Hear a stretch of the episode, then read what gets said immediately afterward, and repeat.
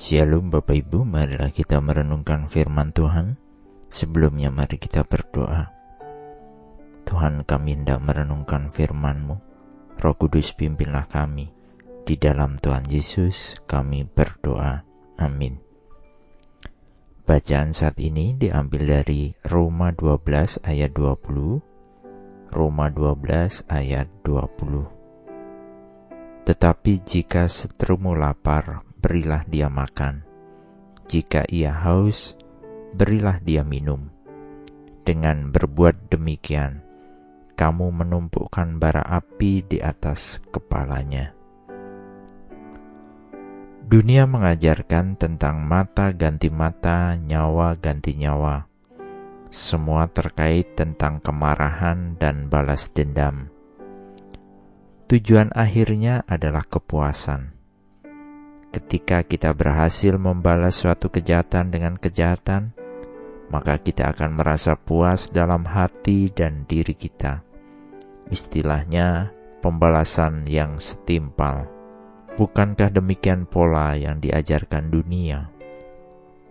Bahkan sejak kecil, kita dikenalkan tokoh imajinasi seperti Superman yang berjaya mengalahkan kejahatan seolah hanya orang yang memiliki kekuatan super saja yang bisa mengalahkan kejahatan. Sebagai umat yang percaya dan Alkitab banyak menuliskan bahwa kita tidaklah boleh untuk membalas dendam. Bahkan dalam beberapa surat ada perintah untuk jangan membalas kejahatan dengan kejahatan. 1 Petrus 3 ayat 9 dan Roma 12 ayat 17. Balas dendam kepada musuh bukanlah tanggung jawab kita. Pembalasan kejahatan adalah milik Tuhan. Bacaan saat ini menuntun kita bagaimana hendaknya kita bersikap atas kemarahan dan kejahatan. Sebagai umat yang telah ditebus darah Kristus di kayu salib, hal ini jelas menunjukkan bahwa maut telah dikalahkan oleh kasih Tuhan, yang memberi pemaknaan bahwa kejahatan telah dikalahkan. Kita yang semula ada dalam kuasa dosa dan maut telah dibebaskannya oleh penebusan Kristus. Juga demikian halnya kita yang penuh dosa ini, memperoleh pengampunan dari Tuhan. Maka hendaknya kita pun dimampukan meneladani pengampunan yang Tuhan lakukan untuk kita mengampuni musuh-musuh kita.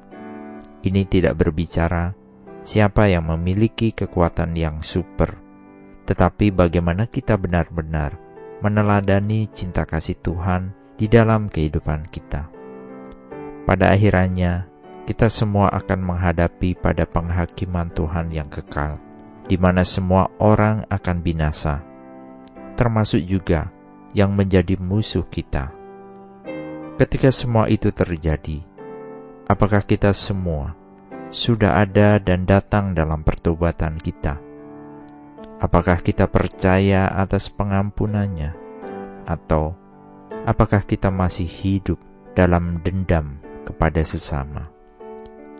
Tidak selalu mudah untuk membalas kejahatan dengan kebaikan, tetapi kasih karunia Tuhan cukup memungkinkan untuk kita mencintai musuh kita dan untuk melakukan yang baik kepada mereka yang telah berbuat jahat. Ketika kita mentaati firman-Nya, ada sukacita surgawi, terutama jika orang berdosa di bawah kepada pertobatan. Belas kasihan dan anugerah Tuhan tersedia untuk semua, dan sebagai anak-anaknya, kita harus menunjukkan belas kasihan dan anugerah yang sama, termasuk kepada musuh kita. Kebaikan, anugerah Tuhan, pengampunannya, dan belas kasihnya telah tersedia bagi kita. Maka, kita pun harus menanggapi dengan kebaikan, pengampunan, belas kasihan, panjang sabar yang sama kepada orang lain, termasuk kepada musuh kita. Amin. Mari kita berdoa. Bapa Surgawi, terkadang kami menginginkan membalas kejahatan dengan kejahatan. Tetapi Tuhan, kami tahu kami telah dipanggil untuk melakukan yang baik kepada mereka yang berlaku jahat kepada kami sekalipun. Bahkan mendoakan mereka. Ini adalah teladan Tuhan yang Tuhan sendiri telah mengampuni kami atas semua kejahatan kami.